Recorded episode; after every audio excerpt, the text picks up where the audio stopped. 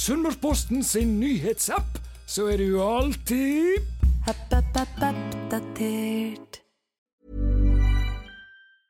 I'm Sandra, and I'm just the professional your small business was looking for. But you didn't hire me because you didn't use LinkedIn jobs. LinkedIn has professionals you can't find anywhere else, including those who aren't actively looking for a new job but might be open to the perfect role, like me. In a given month, over 70% of LinkedIn users don't visit other leading job sites. So if you're not looking on LinkedIn, you'll miss out on great candidates like Sandra. Start hiring professionals like a professional. Post your free job on linkedin.com/people today.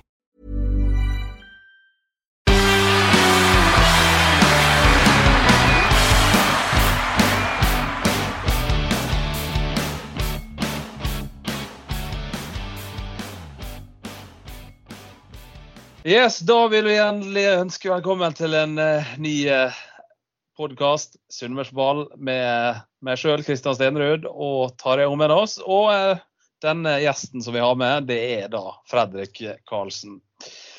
Kaptein på FK, talsmann og i det hele tatt den som er sjefen for spillerne akkurat nå.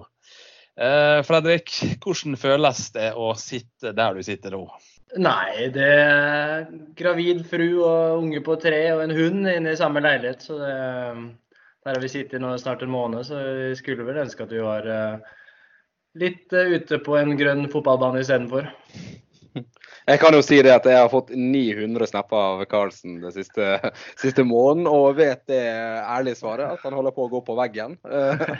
Eh, Men han er en, en fantastisk far og en fantastisk mann som tar vare på sine hjemme der. Og du klarer jo det egentlig helt fint, gjør du det, Fredrik? Jo da, det har nesten blitt vant til den hverdagen her nå. Det er det som er litt skremmende. At uh, man, blir, man, blir, vant til å finne på alt mulig med, med kid og frue. Så det er vel eh, kanskje ikke et godt tegn. Og du da, Tarjei, du som skal drive og selge litt biler og sånn. Hvordan går det nå? Nei, altså her er det framme i skoa, opp i ringa, eh, på jobb hver dag. Så vi har, ikke, vi har ikke lagt oss ned, altså. Vi ser på, vi bilselgere og eh, mekanikere ser på at eh, det er vårt samfunnsansvar å få bilene til å rulle på veien. Så den jobben tar jeg med det største alvor. Det høres bra ut. Vi i Sunnmørsposten prøver også å ta vår del av ansvaret. og Dagene ruller og går. Men vi skulle jo ideelt sett her og snakka om seriestart og det som eh, tilhører det. Men i stedet for så sitter vi her og skal snakke litt om koronaviruset. Det blir kanskje litt eh, mye om hvordan det påvirker hverdagen vår. Eh, men jeg syns vi skal gå litt tilbake i tid. fordi at ÅFK var på treningsleir i, i Marbella. Det begynte å nærme seg, Fredrik. Og så skjønner vi vel ikke helt hvor alvorlig dette her er før vi egentlig lander på Gardermoen. Nei, det er liksom du sa, vi tok det jo ikke helt alvorlig de første dagene. og vi det var nesten sånn vi kødda med at hvis vi blir satt i karantene der nede, så er det deilig og 14 dager i sola og ta livet med ro. Men når vi på en måte nærma oss slutten av treningsleiren, så var det, var det, litt sånn uh, stress. og vi, vi, var veldig opptatt av at vi må bare komme oss hjem før, før det her eskalerer helt. Og, og, så var det jo egentlig på flyplassen i, i Malaga der. Uh, det begynte å renne inn meldinger om at skoler skulle stenge, og Erna Solberg med alle mulige sånne tiltak som skulle komme. Og så var det inne på det flyet i fire timer. Og da vi landa på Gardermoen, som du sier, da var da vi på en måte forsto hvor, eh, hvor, alvorlig det her var. da, at uh, Vi var nesten litt i sjokk, alle, alle mann, og vi visste jo ikke hva, som, uh, hva vi faktisk skulle gjøre. da, Så det var, det var litt spesiell stemning på Gardermoen, ja. Jeg snakka litt med de andre, andre guttene når de landa der, og jeg skjønte jo sånn at det, det ble jo tatt avgjørelser ganske sånn hurtig på at det den ene dro til Oslo, og den andre dro til Tromsø. Og, uh, og der har de på en måte vært siden. Det er vel ikke før denne uka her dere samles i Ålesund igjen, eller? Det er riktig? Ja, Noen jo, skjønte jo at uh, nå blir vi satt i to ukers karantene, og så har man jo familie rundt omkring. Da, så det var like greit å bare komme seg hjem av karantene med, med de familiene Og der man er fra. så Spillere de dro litt her og der, og så noen til London, noen til uh, Amsterdam, og det var ikke måte på. og så satt man i karantene. Og så har vel de fleste kommet seg tilbake igjen til Ålesund nå, men uh, hvem som er hvor, det har jeg faktisk ikke helt oversikt over. men, men hvis, hvis, vi går litt, hvis vi går litt tilbake til Gardermoen der, så ble, for de som ikke var der, da, så ble altså spillerne savna eh, med en gang de har gått ut av flyet. og Sportssjef Bjørn Erik Melland fortalte litt om hva som hadde skjedd. og Han kunne vel egentlig ikke fortelle så veldig mye heller, for han visste ikke så mye sjøl. Men det virka iallfall eh, som at en god del av spillerne ble ganske sjokkert. Og kanskje ikke helt hadde eh, forstått at her måtte de rett i karantene. Eh, Fredrik. For det ble vel tatt, som det ble sagt, en ganske sånn rask avgjørelse om å reise hit og dit. Ja, det, det ble jo litt sånn. Og så visste man jo ikke helt hva det innebar, det å være i karantene. Eh, for min del altså, er jo fruen gravid og visste jo ikke om eh, hva det var med dette viruset. og Det var ganske stressende. Altså, som jeg sa, var det, at man ikke visste hva karantene innebar, det var det som var liksom det største spørsmålet. Hva er det vi må gjøre nå? Kan vi bare sitte inne? Hva er vi, liksom, hva er det vi kan gjøre? Og det var det egentlig ingen som hadde noe gode svar på. Um, den første halvtimen på Gardermoen der. Så da var det ganske hektisk med hva man skulle gjøre. Det er vel litt sånn, Tarjei, at vi, iallfall for min del, så venta jeg litt på at det skulle være en eller annen spiller på et lag som, som testa positivt, og kanskje flere fulgte etter pga. det. Men vi har ikke hørt så mye om det. Nei, det har jo vært uh, ganske stille rundt uh, spillere i Norge sånn generelt. da. Uh, nå vet vi at det, er to ganske sterke sånne forhåndsregler når de først var i Spania og på vei hjem. og dere ble skippa rett til trening og rett tilbake til hotellet. og Det ble på en måte tatt på alvor, selv om du sier dere ikke skjønte alvoret. Så ble det vel tatt på alvor ganske tidlig i Spania hvis jeg forsto. Eh, men så er det litt sånn at eh, spillernes helse skal jo vel klubbene være veldig forsiktige med å uttale seg om. Da. Så det er jo kanskje en grunn til det også, at vi ikke har hørt så mye om spillere som har blitt smitta. Det eneste jeg kan huske å ha hørt, det var en, en juniorspiller i Viking som var med til Spania, som, som, ble dårlig der nede, og som i ettertid fikk påvist at han hadde korona. Men utenom det så har det vært veldig lite. Så Sånn sett så har jo kanskje spillerne vært litt eh, heldige der. fordi vi opplevde jo det, Fredrik, at det lag som skulle komme ned én og to og tre dager før dere skulle reise hjem igjen, de kom rett og slett ikke ned. Hvordan opplevde dere det? Nei, Det var jo litt sånn tankevekker da når vi så at eh, Molde, Brann, Rosenborg eh, de laga valgte å avlyse treningsleirene, og så var vi der nede.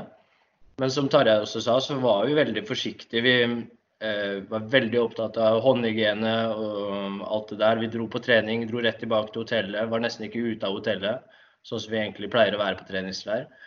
Eh, og så var det jo litt det der eh, Holmbert og ISO kom jo ned tre dager fordi de var skada, men de skulle være, være, med de siste dagene. Så for dem sin del så var det jo egentlig bare å reise ned, sitte på hotellet, ikke være med på den siste kvelden som uh, pleier å være det artigste med treningsleir. Og så var det hjem, hjem, i to uker karantene. Så, jeg kan jo si med en gang at det var bare derfor de kom den siste kvelden. Den har vi snakket om før i denne podkasten. Katta i sekken-tur, kan man si. Ja, det kan, det kan man si. Holmberg skjønte ingenting da. For det satt, satt, i karantene der. Da jeg tror jeg han angra greit på at han reiste ned. Selvfølgelig ikke så lett å forutse at sånne, ting skulle skje, men likevel. Eh, men, så, men så i etterkant her, så, så blir spillerne i OFK sykmeldt, og så blir det permittering. Og, Tarjei. Det, det var kanskje litt sånn som forventa det, da? Ja, eh, det er jo forventa at det, det, blir det. Men du ser de klubbene som på en måte holdt seg unna permitteringene. De fikk jo litt igjen for det nå når du ser de åpna for treninger ganske mye før enn det man trodde. Men på en annen side så, så handler det jo om klubben sin økonomi. Og eh, jeg tror de som sitter på kontoret har eh, greit mye mer kontroll enn meg på akkurat disse avgjørelsene der. Så jeg håper og regner med de har gjort de riktige avgjørelsene. Og så må de respektere de forholdene spillerne står overfor nå. At de er um, permitterte og da selvfølgelig ikke skal møte opp til noen fellestreninger på, på stadion, som faktisk er jobben deres. Hvordan opplever du det som eh, spiller, Fredrik? Du er 100% permittert, men samtidig så kjenner du kanskje bare lite press at det, du bør ikke dukke opp på trening når treningene begynner igjen 10 kg tyngre? Nei, det er et uh, Som du sier, det er en forventning uansett om det er frivillig ditt og at man sier uh, Når man er permittert, så, er det, så, ligger det en forventning at man uh, må gjøre en jobb. og det, det, tror jeg alle spillere er klar over. og det, Selv om man ikke kan pålegge en spiller noe som helst når man er permittert, så, så er det på en måte press på deg sjøl, og det er en forventning fra, spill, nei, fra trenere og klubb, selv om de ikke sier det. Så, så ligger det selvfølgelig en forventning der. og det sånn er det bare å være fotballspiller. Eh, Tarjei, hvordan opplever du det at enkelte klubber har valgt å permittere 75 noen har gjort det 50% og så ser vi f.eks. Viking, som, som, velger å ta ned eh, permitteringsprosenten når det er mulig å trene litt sammen. Nei, jeg vet ikke helt hva jeg skal si. Jeg har liksom aldri vært i den uh, situasjonen der det har vært aktuelt tidligere. Men det, det, det, det som på en måte vi, eller jeg syns er viktig i disse tider, her, da, det at er ei samla spillergruppe uh, er til stede. Og at man tar avgjørelser sammen, uansett om du er den trygge spilleren som alltid starter, eller om du er han spilleren som kjemper for å få være med og trene med A-laget. Så skal de, de i gruppa stå sammen og ha de samme avgjørelsene. Fordi jeg vet hvordan det er å stå i andre rekke og være i en sånn situasjon i de tider her. Det er jæklig vanskelig, og du føler veldig på presset. Og du er villig til å gjøre ganske mye. Og det syns ikke klubber skal få lov til å utnytte i den perioden her. Hva du tenker om det her, Fredrik? Nei, Tarjei er litt inne på det. og Jeg har sett andre klubber som eh, jeg vil kalle det å utnytte systemet litt. Der man er en del permittert, og så setter man opp eh, frivillige treninger, kaller de det. da. Men eh, hvis du er permittert, eh, si Odd Grenland som er permittert 45 eh, og så skal de ha ni økter i uka der du kaller dem frivillige, men alle kommer, så Helt latterlig. Ja, det er, eh, den er i hvert fall veldig i gråsonen. Nå skal ikke jeg uttale meg altfor mye om andre klubber og hva de gjør. Men jeg syns bare man skal være litt forsiktig som klubber oppi der også, og ikke utnytte spillere og systemet. da. Jeg kan jo uttale meg 100 for jeg er ikke spiller, og, og jeg syns det er helt latterlig. Og det synes som jeg, De gikk jo ut i TV 2-sporten og sa det, ja, ja men jeg trener jo bare en og en halv time i løpet av en uke. Og, og sånne argumenter kjenner jeg det brenner innvendig når jeg hører. Fordi det å være fotballspiller det er så mye mer enn bare den en og en halv timen. Det er med forberedelser og kosthold og søvn og hele pakka dag inn dag ut. Så det er for meg helt horribelt å gjøre det på den måten. Lurer faktisk på om det var en av lederne i Odd som ble eh, konfrontert med nettopp den type ting her, og så, som da enkelt bare sa at ja, men da kan de bare la være å trene, da. Hva tenker vi om en sånn eh, argumentasjon? Det er helt umulig for en spiller å bare eh, la være å komme på trening når du vet at de du konkurrerer mot, de mest sannsynlig dukker opp på trening. Og den eneste taperen i en sånn situasjon blir, blir deg sjøl. Altså, hvis eh, de hadde sagt det til meg her, så tror jeg jeg hadde reagert. Og det, det er jeg glad for at eh, Ålesund ikke har kjørt den varianten. Hvordan har Ålesund gjort det her? Nei, Nå er vi 100 permittert, altså de kan jo ikke si noe som helst til oss, egentlig. De har bare prøvd å ha en god dialog og prøvd å tilrettelegge best mulig med å åpne Color Line for oss og mm, sette ut baller og kjegler og sørge for at det utstyret er, er vaska og gjort sånne ting for oss. og det, de har egentlig bare, de har egentlig bare hjulpet oss, uh, selv om vi er permittert. Da, med det de kan hjelpe oss med. Du er jo litt sånn inhabil selvfølgelig i den saken her, og Fredrik, det er jo forståelig. Men der, jeg kan jo egentlig forsterke det sånn i forhold til det med mine erfaringer fra fjoråret og sånn med Lars. og Det som er fint med han i sånne her situasjoner, det er at han står veldig med ei samla spillergruppe, sånn som jeg ble kjent med han i løpet av de to åra. Og Det er veldig behagelig å ha en sånn type trener i en sånn type situasjon. Og så er sikkert styret og Bjørn Erik og alle sammen med på dette. her, Men å ha en sånn stødig fyr som Lars i en sånn her situasjon, det tror jeg er veldig positivt. altså. Hvis vi ser uh, litt videre, nå er det, sånn at um, vi spiller inn denne podkasten her um, den 7. april, og den dagen her så det er klart at eh, idretts- og kulturarrangement det er ikke noe som blir gjort noe av eh, før 15.6. Eh, og så har det vært en del diskusjon rundt det her med å kunne si opp en kontrakt når du er permittert. og når dette her da strekker seg over lengre tid enn det, enn det som har vært kjent fra før av, ser vi for oss at noen, og da tenker jeg ikke nødvendigvis bare på FK, men i Fotball-Norge tør å ta den fighten? Tør å si opp kontrakten hvis du får et tilbud fra et høyere og kanskje mer eh, lukrativt eh, miljø. Norske spillere er så balleløse, vet du. Jeg tør ikke å gjøre noe sånt. Nei da. Jeg tror det er noen, noen som, uh, er, som sitter og venter litt, ja. Det tror jeg. Jeg tror det er noen som sitter og, og følger med på dette markedet. Det tror jeg. Jeg tror i hvert fall det er agenter som sitter og venter og klør seg i. ja, det, det også. Det er nok agenter som sitter og følger med på det norske markedet. Men eh, nei, ikke meg, Stenerud. Jeg skal, eh, skal ingen steder. Hey, I'm Ryan Reynolds. At Mint Mobile, we like to do the opposite of what Big Wireless does. They charge you a lot, we charge you a little. So naturally, when they announced they'd be raising their prices due to inflation, we decided to deflate our prices due to not hating you. That's right. We're cutting the price of Mint Unlimited from $30 a month to just $15 a month. Give it a try at mintmobile.com slash switch. $45 upfront for three months plus taxes and fees. Promo rate for new customers for limited time. Unlimited more than 40 gigabytes per month. Slows. Full terms at mintmobile.com. Men hva, hva hadde dere tenkt eh, sånn hypotetisk hvis en, en i ÅFK-stallen hadde, hadde gjort det? Har dere følt det som et svik?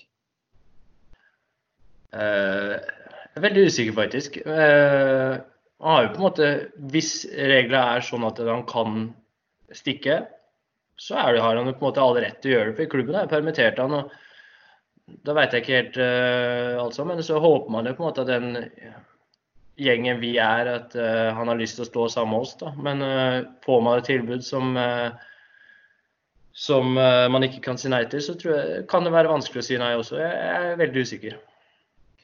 Det er en sånn hårfin balanse mellom det å, det å på en måte stå sammen i en tung tid. Altså, det er klart det er tunge tider for klubbene økonomisk. Og så med en gang klubben sliter litt, så skal du på en måte bare vende ryggen til og ta et første mulighet. På en annen side så, så bryter jo du arbeidskontrakten deres på et vis, etter en viss periode. Så eh, det er en veldig vanskelig situasjon. Veldig vanskelig å, sånn, det etiske oppi det. Hva er riktig, hva er ikke riktig. Men Det er derfor det har blitt så stor debatt også, sikkert. Har det vært lettere å akseptere at en som du visste ikke i utgangspunktet var i elveren, og som så at han kanskje burde finne seg en ny klubb uansett, gjorde det, hvis en kalde stjerner på laget hadde gjort det? Ja, skal jeg svare på det, Fredrik, eller hva du tenker? du? bare ta den. Skal jeg ta den? Uh, ja. jeg svarer.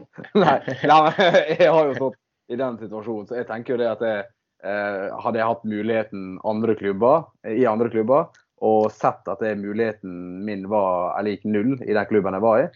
Og, og forholdet var så som så, og dialogen var så som så. Og kanskje jeg hadde faktisk eh, utnytta denne situasjonen.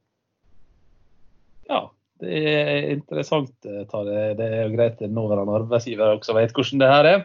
Um, hvis vi nå ser litt framover her, eh, Fredrik. Hvis det nå skulle bli slik at for å kunne begynne serien si 15.6, da, hvis det blir aktuelt. Men det kan ikke være publikum til stede på kampene. Hvordan vil det være? Det vil jo være veldig rart. Det er ikke noe å legge skjul på. Det, det er, det er, ja, det er jo litt sånn Du får vel litt sånn treningskampfølelse, og det, blir, det, vil bli veldig annerledes enn selvfølgelig enn hvis det er fullt hus og fullt trøkk. Men må man, så må man. og man må jo bare følge de retningslinjene som blir gitt. Eh, man får ikke gjort så mye annet, men selvfølgelig så håper man jo på at eh, det finner en eller annen løsning som gjør at det kan være noen tilskuere, i hvert fall. Ikke helt tomt hus. Det, det hadde blitt litt rart. Hva du tenker om det, Tarjei? Nei, det er jo du, Som fotballspiller så er jo du en entertainer. ikke sant? Du lever jo av å spille foran folk og, og kjenne på det trøkket. og Det er jo på en måte i hvert fall det som gir flesteparten en en rus av å spille fotball. Så å skulle på en måte misse det, det, det må være tungt. Og så er det også det økonomiske for klubbene, da, i form av at du ikke får inn billettinntektene. Men eh, det å sette i gang fotballen så, så, fort som mulig, det tror jeg rett og slett bare må være løsninga. Fordi eh, skal vi rekke å spille ferdig denne sesongen, så må man komme i gang. Jeg har jo snakka med salgs- og markedssjef i ÅFK, eh, Morten Alnes Grunstad. Han sier jo det at han er litt redd for at seriestarten skal bli skyvd helt til august, og kanskje litt lenger. Fordi at ÅFK lever greit med økonomiske situasjonen akkurat nå. Fordi at det er ikke så mange heimekamper som skulle ha vært til nå, som gjør at du har ikke tapt så mye penger eh, som det kunne ha blitt til nå. Men klart, du kommer ut i august, så har de budsjettert med en del inntekter som skal ha kommet til da. Eh, og da kan det bli litt sånn skummelt for hva som skjer videre her. Uh, ser du for deg, Fredrik, at det det kan bli helt til august, sånn situasjonen er nå? Ja, det kan, det kan, jo fort skje. Det er jo det som er det sjuke oppi hele her. at det, Vi vet jo egentlig ingenting om hva som vil skje rundt neste hjørne. Det er heldigvis ikke jeg som skal ta noen avgjørelser her, men uh, det, er, det, er, rart å ikke vite. og Det, det er litt sånn i, i treningshverdagen også. Du går egentlig bare og håper på at du kan begynne på igjen, fordi det er, uh, det er tungt å drive og holde på for seg sjøl. Men eh, Tarjei, hvis vi nå sier tenkt eksempel, serien begynner 1.7, og så ja. skal det spilles 30 serierunder. Det blir ganske travelt det her for spillerne? Ja, men for faen, det var jo gøy under Norway Cup og Dana Cup også. Så det er jo bare å klinke match det annenhver og tredje hver dag, så skal, skal vi supporterne stille opp til å komme på kamp. Nei, men det, er, ja, det, blir, det blir, hektisk. Men uh, det har jo vært litt spørsmål ute nå om vi kanskje skal uh, prøve litt varianter med å, å, snu om sesongen og begynne å kjøre uh, samme sesong som alle andre i Europa gjør. Og, hva du tenker du om det, da, Fredrik? Nei, Jeg har vært inne på tanken sjøl. Hvis du tenker over det, så er jo ikke sesongene så veldig ulike, egentlig. da. Vi har jo vinterpause, som de andre har i Danmark f.eks. Mm. Og så har du jo du har jo en sommerferie der også. Eh, så det hadde jo bare vært å snu om på det. Men igjen da, så hadde du sikkert tapt masse penger med at du ikke får spilt alle kampene i år da, som folk har budsjettert med. Så det, eh, akkurat det med tall og sånn har jeg ikke så god kontroll på. men eh, jeg har tenkt litt på det sjøl, at det kanskje kunne vært en løsning hvis du må vente helt til august med å starte. fordi det, ja, Hvis du skal gjennom 30 kamper med europakamper for enkelte lag i tillegg, så, så skal det bli vanskelig å få inn uh, hver tredje dag med kamper også. Så ja, det, er, uh, det er mange spørsmålstegn. Ja, det skjønner jeg. Men hvordan er det dere, dere legger opp sånn i forhold til uh, når kampene skal komme, og hvordan formen dere er? og har dere fått noe svar på hvor lang tid dere eventuelt får på å trene dere opp? Nå vet jeg at det er umulig å vite når dere starter, men har dere på en måte prøvd å time inn formen deres på et vis til en viss dato? Eh, egentlig så, eller Det vi hørte først, var jo at vi skulle få fire til fem uker før seriestarten den uh, i mai. da. Ja. Eh, og nå har de ikke gjort noen forandringer på den treningsbiten i forhold til uh, at vi starter uh, nå 15.6. Eh, så det blir spennende å se om vi får de fire til fem ukene, eller om vi får lengre. Det blir i hvert fall en ny oppkjøring, da, det er jo helt sikkert. Eh, det, jo, det liker jo alle fotballspillere. Det er jo deilig å få enda en. rolig seks, seks måneders oppkjøring. jeg er så glad for at jeg la opp som fotballspiller. Nei, men eh, Det blir jo ikke koronasak, men eh, folk må forstå at det styrer dessverre veldig mye av både fotballivet og livet ellers akkurat nå. Og Det er selvfølgelig mye usikkerhet ennå, og vi kan dessverre ikke her heller avsløre når den første serierunden har blitt spilt.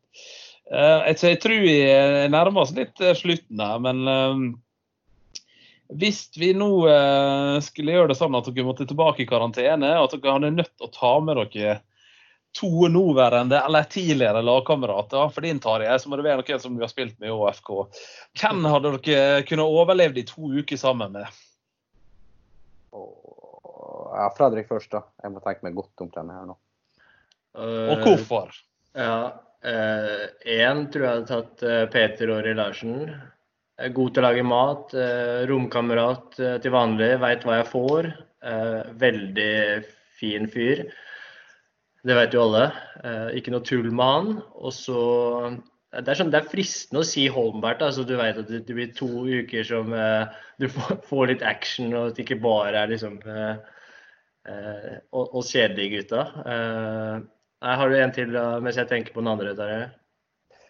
Nei, Jeg hadde jo da tatt uh, hei, ja, egentlig Ståle og Holbert, det da. Bare for å fått litt, for å få litt trøkk liksom, inn i leiligheten. Ståle er den siste. Jeg ser disse snap snappene fra hytta hans i altså, Bergen. Hvor mange, hvor mange, hvor mange treningsøkter han har om dagen? Ja, det er liksom Rocky Balboa 77 er i gang nå ute på denne fjellheimen i Bergen. Ja, det er helt krise. Nei, andre da? Uh, jeg sier Holmbert, jeg. Så får vi får litt action til meg og Orre. Så, får vi, så vi ikke sovner klokka åtte hver kveld og står opp i sju, sånn som vi gjør til vanlig. Det. Så, så, så, hverdagen har blitt litt annerledes. Tarjei, du konkluderte med? Jeg har tatt med meg um, Fredrik. han er, en, eh, han er så bra. Jeg ser hvordan han håndterer situasjonen hjemme nå. Eh, Jeg måtte mest sannsynlig blitt håndtert på samme måte som dattera Mille. Så eh, han har jeg tatt med. Og så har jeg tatt med Torbjørn.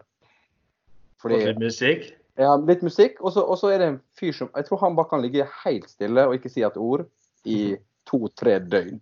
Og det er liksom behagelig å ha han fyren der òg. Så, så de to har jeg tatt med.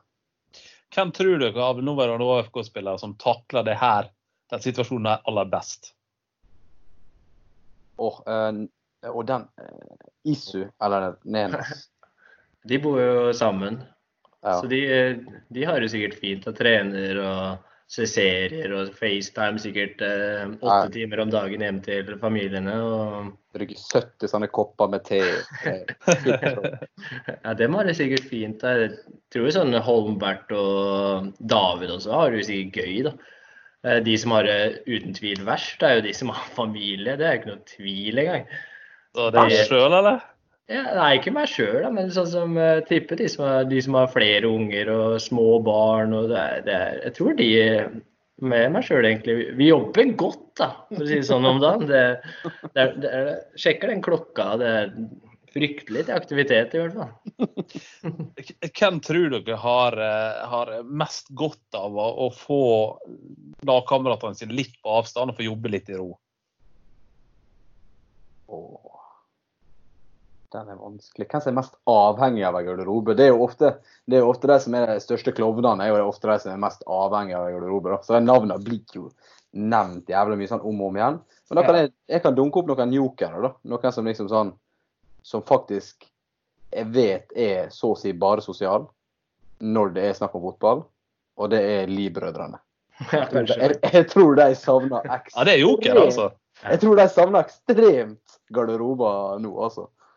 Jeg kan si at Andreas er hjemme med to barn, og fruen hans er jo i arbeid. Så han, eh, han har en ny hverdag nå, kan du si. det, med, med Kall det en pappaperm som vi ikke pleier å ha. Så han, jeg tror han får kjørt seg bra om dagen.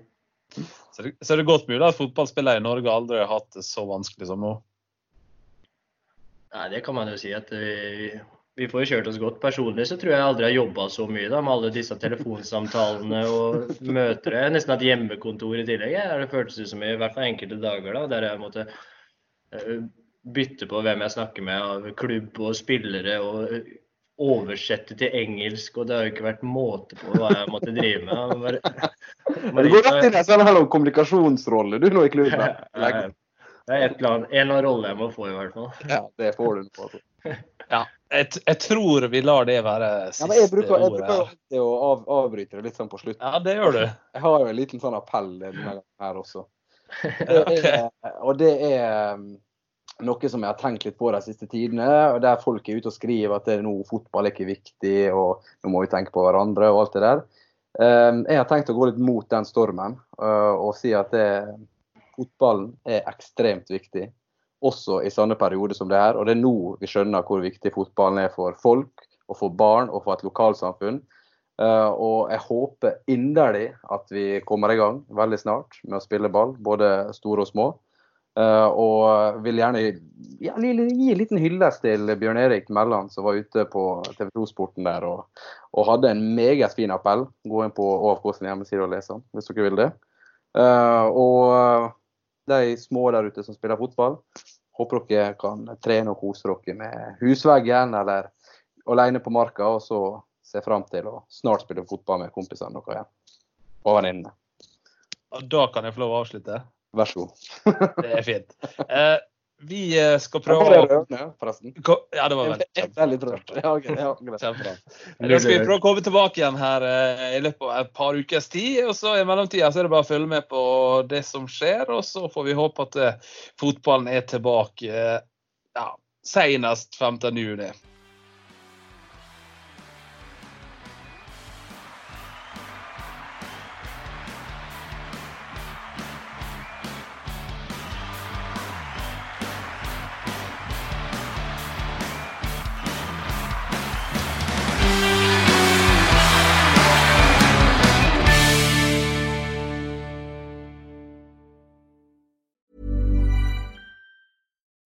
When you need mealtime inspiration, it's worth shopping Kroger, where you'll find over 30,000 mouthwatering choices that excite your inner foodie. And no matter what tasty choice you make, you'll enjoy our everyday low prices, plus extra ways to save, like digital coupons worth over $600 each week. You can also save up to $1 off per gallon at the pump with fuel points. More savings and more inspiring flavors make shopping Kroger worth it every time. Kroger, fresh for everyone. Fuel restrictions apply.